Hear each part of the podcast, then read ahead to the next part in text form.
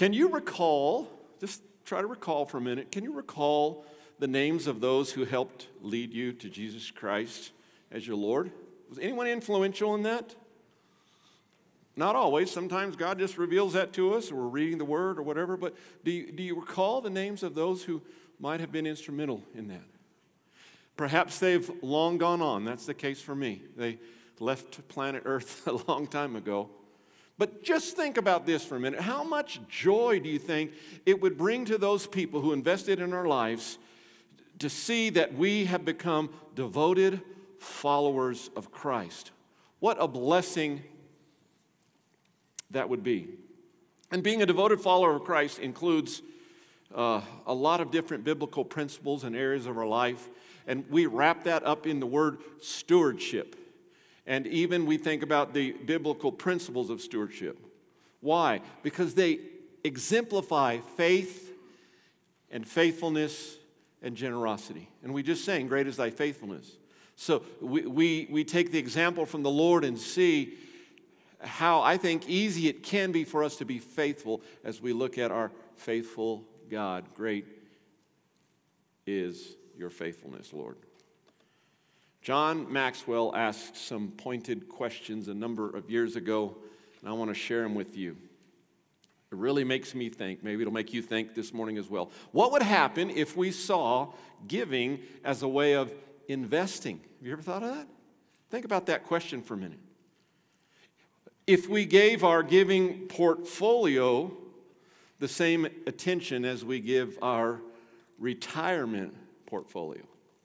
Okay, stop, John Maxwell. You've gone to meddling now. Wow, that's a tough one, isn't it? What would happen, he says, if we stopped asking, How much do I have to give? and started asking, How much can I invest in eternity by giving? How would our lives change if we became aware of the rewards of faithfully investing our resources. Just think about that for a moment in your life and those that have influenced you.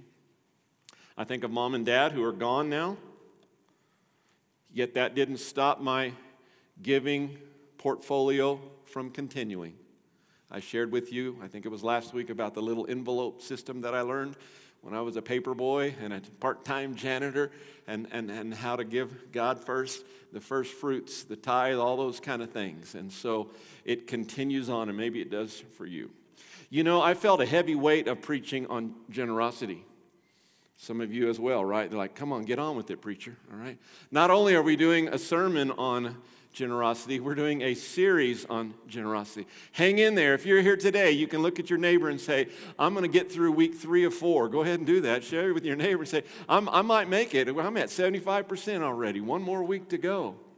But I, I, I just, there's such a conviction to teach this area of discipleship. And so I share it even with a, a heavy weight, knowing that, uh, that it might be an issue for some people as they deal with that. I want to say something to you up front, though, church, and you don't hear it enough from us. We, we have been celebrating things, haven't we? We're learning how to celebrate again and celebrate things. I want to tell you, thank you, church, for being generous. Obviously, many of you are generous and you understand giving to your local church and other areas, and I'm so grateful for that. Sam, in his way of doing things, he uh, takes all the weeks of giving the church does throughout the year, right? And if you look at, I, if I get it wrong, Sam, tell me later, but we look at historical giving patterns, and he can kind of rank like this Sunday, it should be around this much based on the bu- budget. And this Sunday, you know, first Sundays are more always, and maybe that fourth Sunday is left. And so uh, we had six of nine weeks of over budget giving. Isn't that amazing?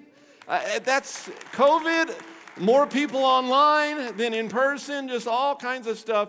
And then Sam told me, but the, the, the biggest Sunday of the year, according to the Sam Mock uh, periodic tables or whatever, I don't know, whatever it is, was March 7th, last week. 78,000. I said, What? Where do you get that? That's way above if you just slice up the budget in 52 weeks, right? Well, God is good and you're generous. Guess what happened? We are now seven of 10 weeks over and above the budget giving, including that crazy number. Oh, it gets better. He told me that, and I was like, oh, thank you, Lord. So we made it to 78,000. No, we didn't. We went over 100,000. Praise the Lord. I say that not to, to say to anyone or, or anyone listening online or out in the world, look at us, how much we give or we have money. No, it's generosity, it's following the Lord, and what a blessing that is. And I wanted to just brag on you for a moment and just say thank you for your generosity. Obviously, a number of us get it. Now, why teach on this? Well, number one, there's obedience that is required, right? You've heard me say it before. Most Baptists are biblically educated far beyond their level of obedience. Hello, right? You don't need to hear another sermon, do you? You don't necessarily need to go to another Bible study. They're important, and we should do that, right? Well, we got enough stuff that's been, if we've been a sponge, we have enough stuff. It's the question of obeying. And so, Lord, help us to obey in this area. And help us to understand that it is part of our worship to you, and we give it to you. Well, let's go on, and I'm talking about extravagant generosity today. I'm going to be in 2 Corinthians 8 and 9, a few selected verses in there. And we need to note that the Bible teaches there's more than just the tithe. We dealt with that last week. We're moving on. Uh, thank you for not sending me nasty emails. I appreciate that. Great. All right. Maybe you wanted to, but you learned don't hit send. Don't hit send. And I thank you for that. But there's more than just that. The Bible, it's an important thing. Jesus talks about it so much. In, in Paul's writing, it talks about uh, giving so much that we can't just say, oh, that's a private thing, we won't talk about it. No, we need to.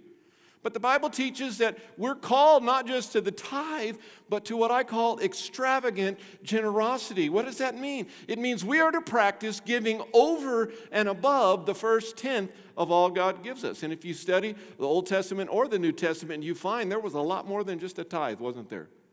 There were tithes and tithes and tithes and offerings. New Testament, man, they were selling property and all kinds of stuff and giving it. So it, it, this is something that is very consistent throughout Scripture. And we want to look at that today. Would you pray with me? God, I feel the, the weight of the world this morning with the responsibility of preaching your word, with the task of discipleship, with the promise of evangelism. God, help us. Help me. Help you to speak through me, through your word, Lord. In Jesus' name we pray. Amen.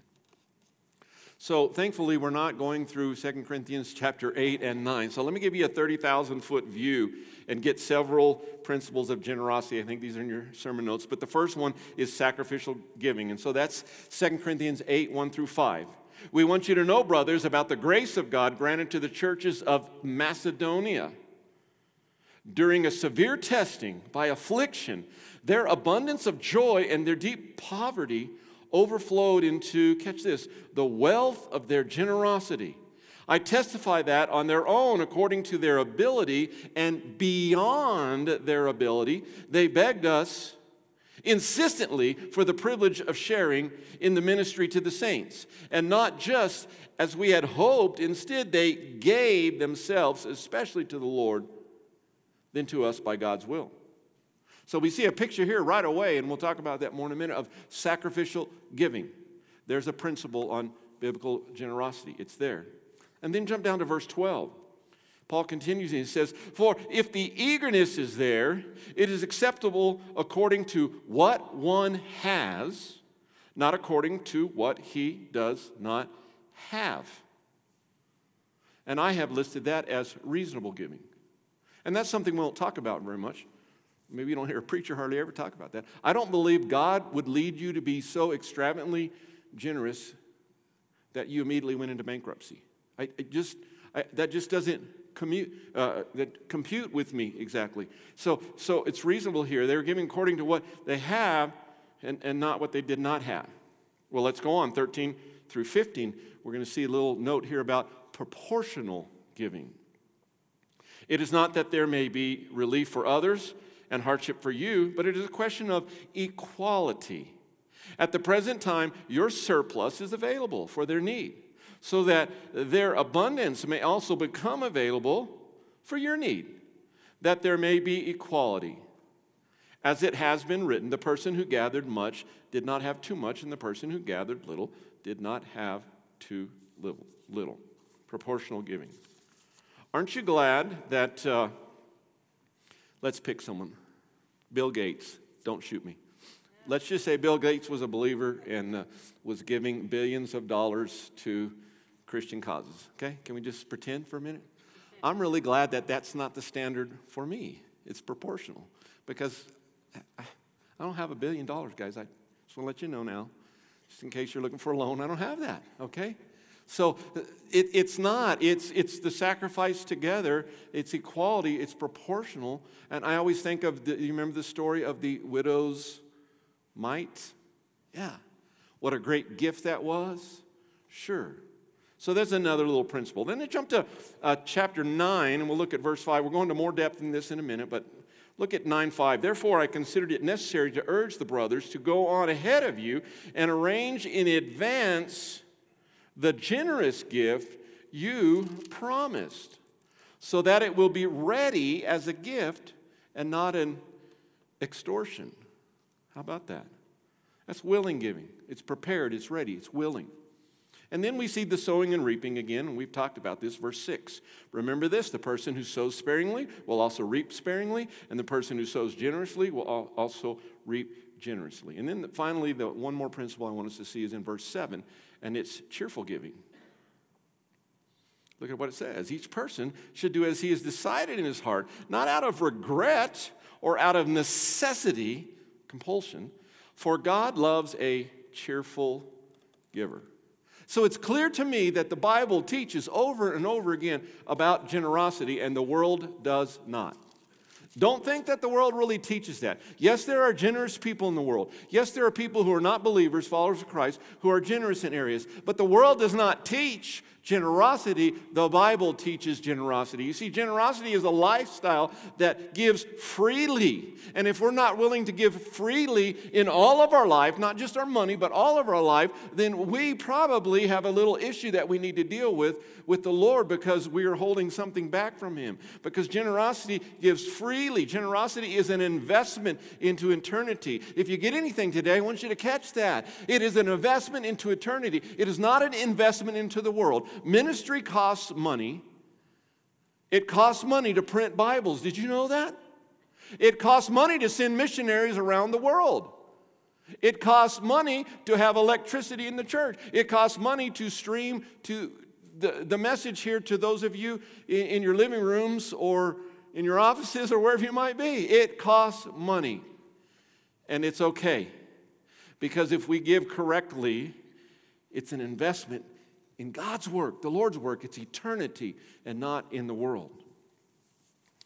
Randy Alcorn has helped me in this area. Have anybody read any of his stuff? Very, oh, wow, good. We got a little club going here, okay? He wrote a number of years ago, a couple decades ago almost now, The Treasure Principle.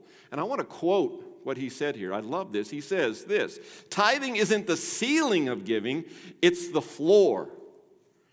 It's not the finish line of giving, it's just the starting blocks. Tithes can be the training wheels to launch us into the mindset, the skills, and the habits of extravagant giving. Wow. When you're practicing extravagant generosity, you're giving freely from your heart and you're living what I called open handedly. All right, we're going to do something here. We don't usually do it. Everybody put your Bible down, make two fists. Palms up, two fists. You ready? Let's go. I'm going to wait till everyone does it. I, I'm stubborn. I'm not going to do it, preacher. Come on, all right? Now open that right hand up. Just leave it right there. Now open that left hand up.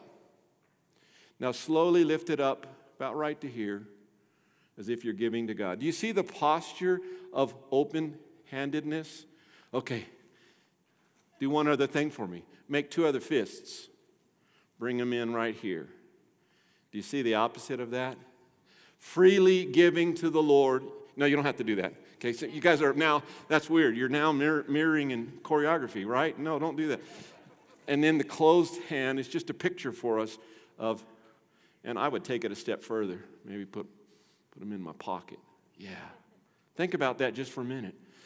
When we're giving, when we're doing biblical generosity, we're living open handedly instead of selfishly. Remember the principles we already talked about um, in this uh, series. God is the owner of how much? Everything. We own what? Absolutely nothing according to Scripture. Okay? We should always live with open hands. Living like this leads us to give the first 10% of all He gives us. We've talked about that. And I think today it leads us even to the practice of extravagant generosity. So I introduced to you this ladder of generosity last week, and we're going to put it up on the screen again. And there it is. So today we're not talking about first time, occasional, intentional, uh, or tither. We're talking about extravagant. And look at that for a minute. We're moving, uh, some of us, I believe God is going to put into our hearts to move us from faithfully giving 10% of our income to our church, moving to extravagant giving. I give beyond my tithe to the church. There's no formula for that. It's whatever God leads you to do that you can do willingly and that you can do cheerfully. And so I, I, want you to think about that and, and, and be thinking about that ladder. Where am I? Where's my family? What uh, step, rung am I on? And where do I want to go? Where's God leading me? Okay, so we'll just remind you of that again next week. And it's just pictures help me sometimes. Hopefully that helps you. So let's look at the context of 2 Corinthians 8 and 9. I know we only read a few verses, but I want you to notice something. Tithing is not mentioned in 2 Corinthians 8 and 9. Do you know why? I believe it's because the tithe has already been uh, established in other places of Scripture. Paul now is talking about extravagant giving, which is beyond the tithe. The focus here is upon offerings. That's what we might say. Have you heard the phrase tithe and offerings? Yeah, that's what we talk about. What does that mean? It's over and above the tithe. In context, though, we need to understand about, and we caught a little bit, we had the word the churches of Macedonia and some other words here. Let's remember the context. Paul was collecting an offering from God's people, just like we do here. Why? The church in Jerusalem at this time was going through a very challenging time, and Paul was collecting an offering for the churches to assist the churches where he had been earlier. He wasn't saying, Here I am in this church, I planted this church, give to this church. No, he's collecting an offering from this church to go out there to that church. That's the context that's going on. The church at Corinth had committed support earlier in this process. And Paul had not received the money, so he's leading them by action. He's leading them to give over and above their normal offering gifts. Why? For the purpose of helping other Christians, other believers in the church in Jerusalem. Now, you remember the history of Jerusalem. We did Galatians, right? Judaizers and stuff. Not everybody's perfect in that church, but it didn't stop these new believers, these Gentile believers, Corinth, from doing what? Investing in eternity by helping out those folks. Let's remember now, Paul had received that, what we call the Macedonian call, when he was in Troas.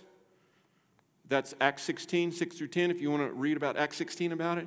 It's amazing. When he accepted that call, uh, eternity was impacted. Ministry began to happen immediately. Do you remember the immediate audience that he had when he accepted that call? There was a conversion of Lydia. Do you remember that? There was the Philippian jailer who was saved, numerous others. We could go on and on and on. And upon their conversion, these, all these Gentiles, they immediately pledged their hearts, lives, and loyalties to Jesus, and also recognized and committed to Paul as his ambassador. And in this text we're looking at, it's written at least four years after this, these believers in Macedonia, people who Paul called his joy and his crown. He, he was really tracking with these folks, Philippians 4 1. They became models of sacrificial giving. What a great example for me. What a great testimony for me to look at. So, the question today is why should we practice extravagant generosity? Lamar, why? Well, let me just give you two principles that we look at today. Number one is this Jesus is God's greatest gift to us. Hear this today, folks. If you don't hear anything else, hear this today. Jesus is God's greatest gift to us. And we're going to look at uh, 2 Corinthians 8 9. Just catch this and really let this marinate in your mind. I am not saying this as a command. Rather, by means of the diligence of others, I am testing the genuineness of your love. Now look at verse 9, chapter 8. For you know the grace of our Lord Jesus Christ. You know this. Although he was rich, for your sake he became poor, so that by his poverty you might become rich. And of course, we remember the great Philippians chapter 2 passage. How Jesus chose to come and emptied himself, and he became like us, and he lived among us. But he's a God who gives this great gift to us, Jesus. It teaches us that Jesus is the grace of God given to us. Jesus was rich with the full glory of God in heaven. He was there. And yet, what happened? He lowered himself. He became obedient unto death, scripture says, even to what? Death on the cross. And he poured himself out completely, giving his all for us so that we could become rich by experiencing his grace and a personal relationship with him as our Lord and Savior. So, the question today must be asked as we think about principle number one Jesus being the greatest gift that God has given for us is this Have you placed your trust, your faith in Jesus? Have you repented of your sin? Have you committed to follow Him the rest of your life? Nothing else matters. Your pocketbook, your bank account, the amount you give, nothing else matters if you have not done this. And we know that Scripture teaches us we come by faith to Him. It's all God, okay? He is sovereign.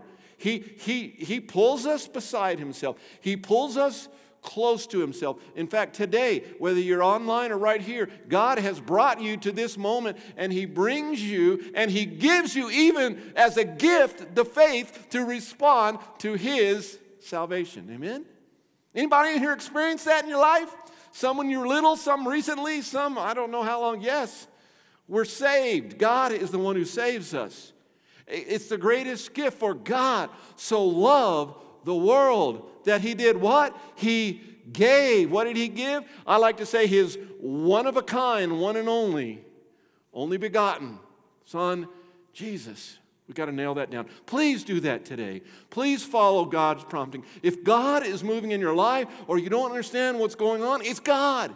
And He's doing that and he gives his greatest gift, Jesus. So when we think about anything extravagant or when we think about anything to do with generosity, we must recognize God is the giver. He gave us Jesus. God models extravagant generosity, and we should be motivated to follow his example. Well, let's move on to principle number two. We find in 2 Corinthians chapter 9, we're going to key in on verses 6 through 10. And it's this God doesn't just command us and say, good luck. No, God is our provider. God is our provider. Verse 6 Remember this the person who sows sparingly will also reap sparingly, and the person who sows generously will also reap generously. Each person should do as he has decided in his heart, not out of regret or out of necessity, for God loves a cheerful giver. And God is able, you might want to underline that phrase in your Bible, and God is able to make every grace overflow to you, so that in every way, always having everything you need, you may excel in every good work. As it is written, He has scattered, He has given to the poor, His righteousness endures forever. Verse 10. Now, the one who provides seed for the sower and bread for food will provide and multiply your seed and increase the harvest of your righteousness. Please understand the law of the harvest. We know that, don't we? Sowing and reaping. It goes so much more than that, though. It is not just the law of the harvest for Christians, it is the law or the principle of generosity. What you sow, you reap. If we give sparingly, we reap sparingly. If we give generously, we reap generously. Living with open hands moves our loving God to bless us from his bountiful supply. He owns it all, he is the provider. Wow. So when we give freely and generously, we are following God's example, and our heart is right. We learn in these verses about the free giving heart. It even says cheerful, right? You know what a better translation for that would be? You biblical scholars know, don't you? A hilarious giving, right? Hilaros is the word. It means non reluctant. I might say giddy. I don't know. Have you ever something been hilarious and you just, boy, look, look, my face, look, he's smiling, your eyebrows come up and everything. Yes, that, that's what he is talking about here. We learn how that can be in our heart as we give with a great attitude, as we trust God. Don't forget that, as we trust God. Remember, we just read in Scripture that God is able. I believe when, when God sees generosity, it moves him and His grace is overflowing.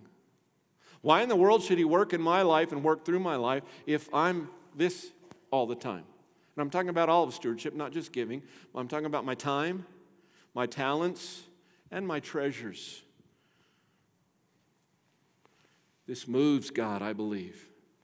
I believe this. It doesn't mean we get rich. I, I, I, am so frustrated that I have to give a disclaimer every week. But I have to because of those health and wealth preachers out there because of those churches that just believe in this prosperity gospel. Have you heard of it?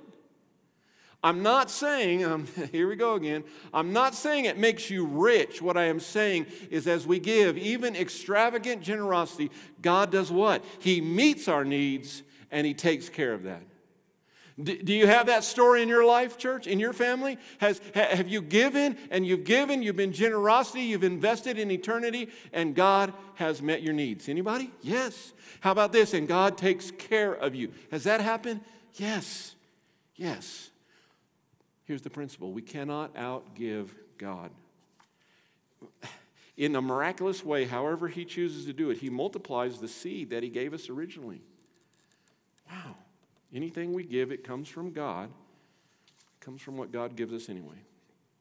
Let me illustrate in this way. Do you remember uh, what Jesus taught us in Luke 638? You might want to jot that down. Luke 638. Let me read it to you. Give, and it will be given to you a good measure, pressed down, shaken together, and running over, will be poured into your lap. For with the measure you use, it will be measured back to you. Church, I want you to hear my heart for a minute. I want you to hear my heart for a minute. When I see God, when I see His gracious nature, His giving nature, I am moved. What about you? Sometimes I'm awestruck. Sometimes, believe it or not, I'm speechless.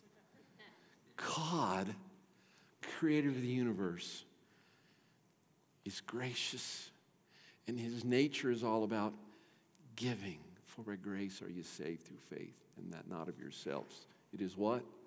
A gift from God. I, I want to not only give the first 10%, but I want to give over and above. I want to extend the work, His work, His kingdom globally. That's just my heart, church, and I just want you to know that. I, I want to do more. And I am learning each decade of my Christianity, I am learning more about generosity. And I have a helper. Do you know who my helper is? Not the Holy Spirit, Lynn Morin. She helps me to be gracious.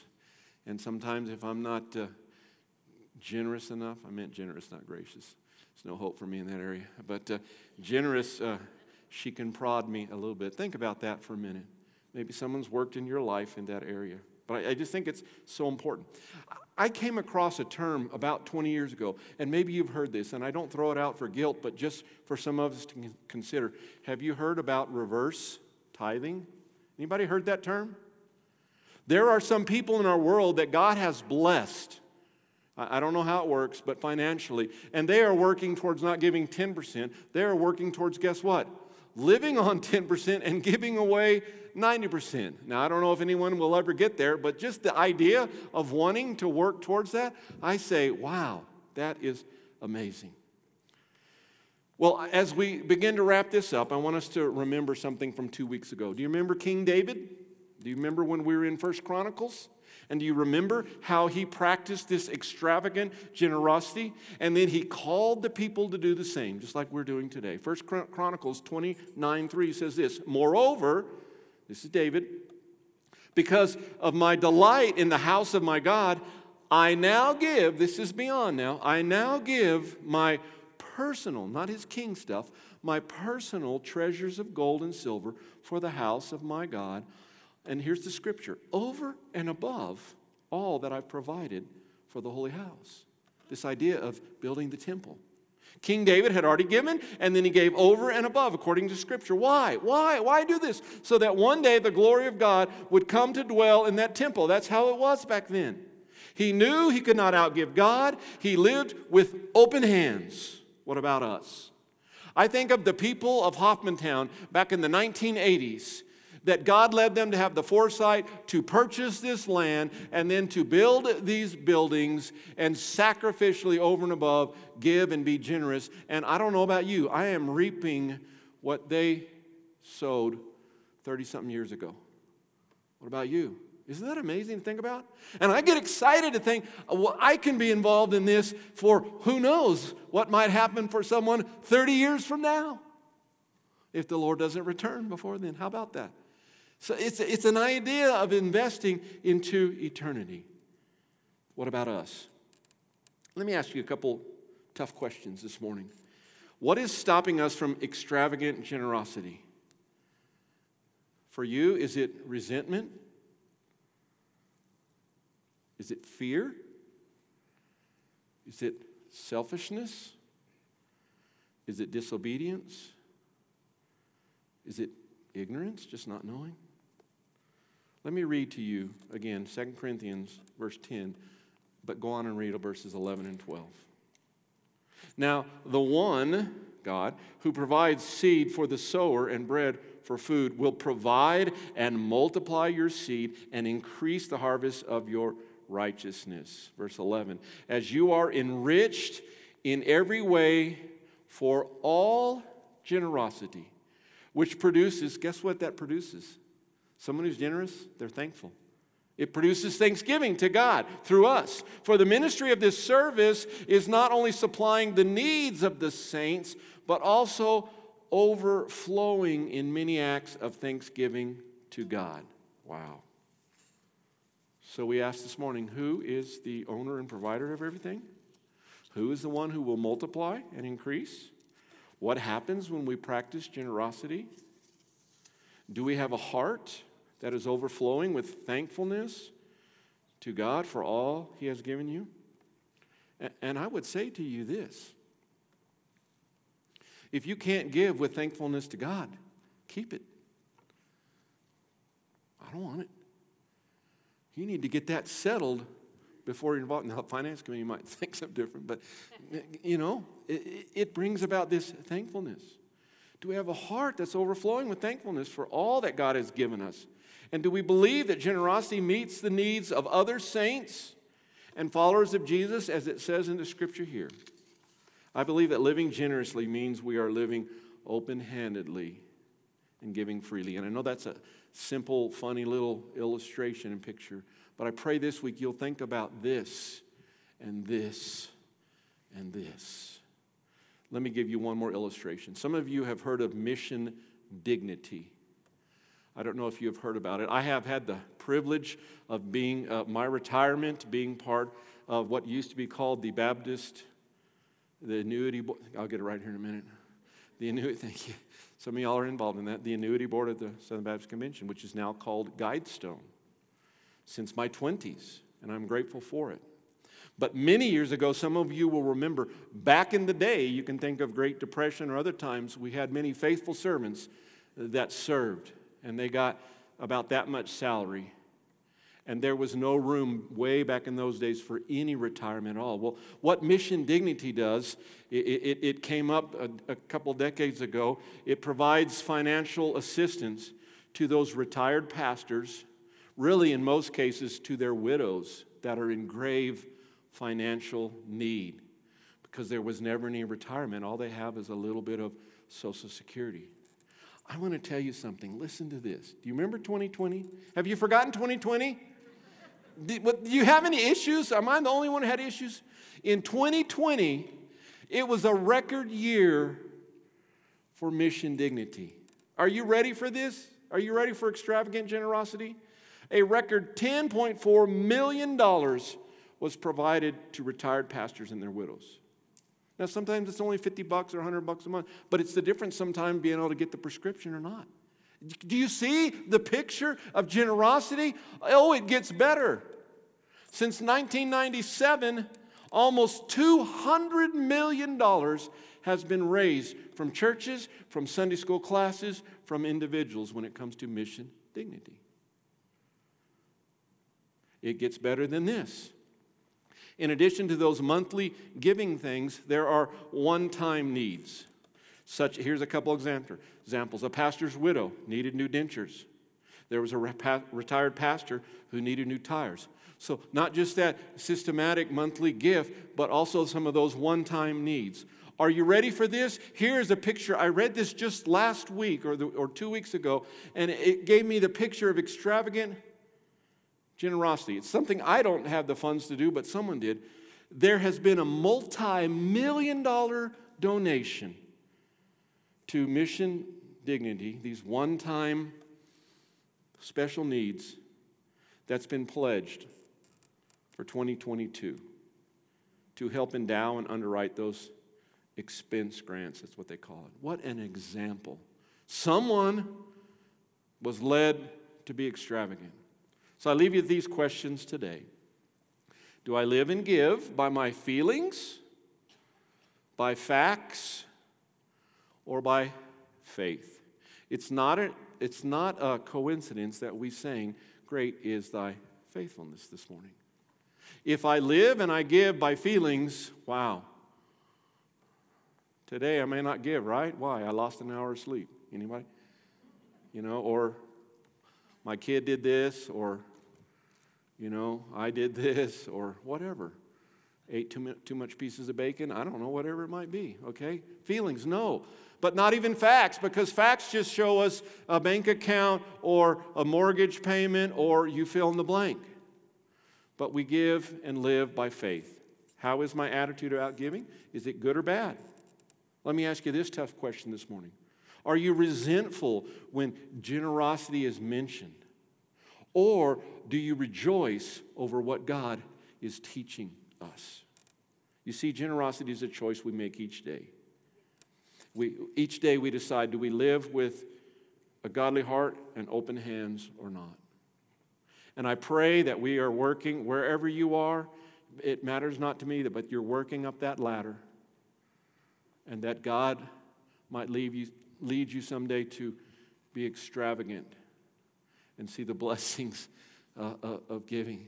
Can you imagine? Multi million dollar gift for mission dignity. I, I just picture all those widows and retired pastors, some of them in their 90s, that need this or that, and they'll get it because someone gave extravagantly. Ministry does cost money, but God owns everything. We don't own it, God owns it. And He's asked us to do certain things. And I believe He's asked us to do over and above to be extravagant.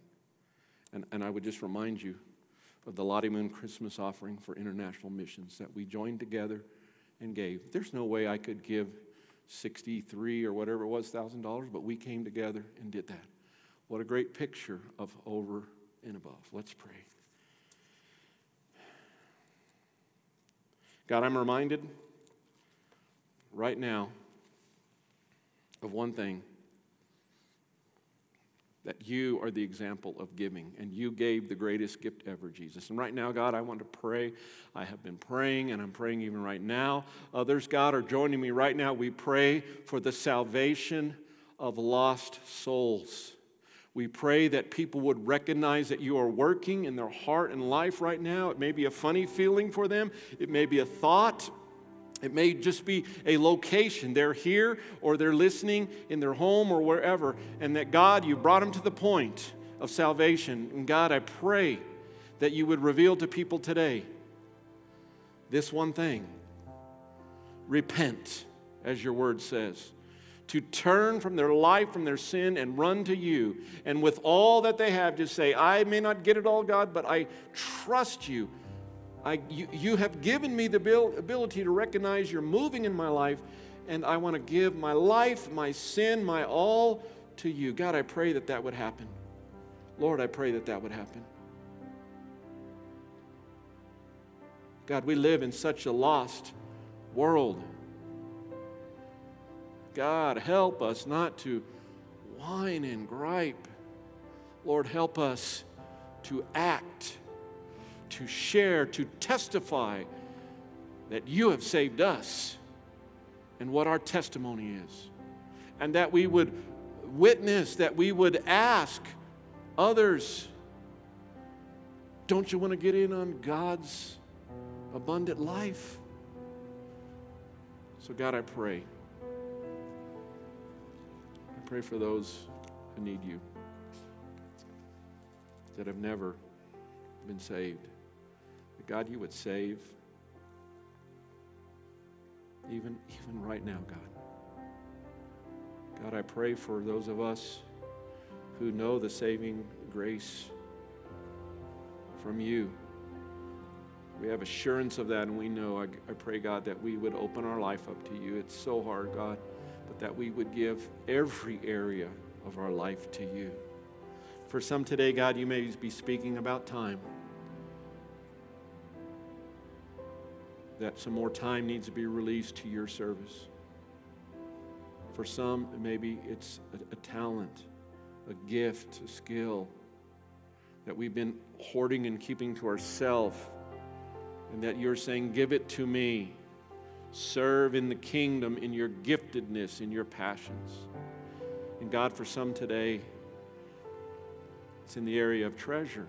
God, I just ask you to speak. I can't do it. Just speak to us about that. And we thank you, God, for your word, the principles that are 2,000 more years old, and they still are so relevant and apply to our Christian discipleship today. So, God, we ask that you would move, and we thank you for that. In Jesus' name I pray.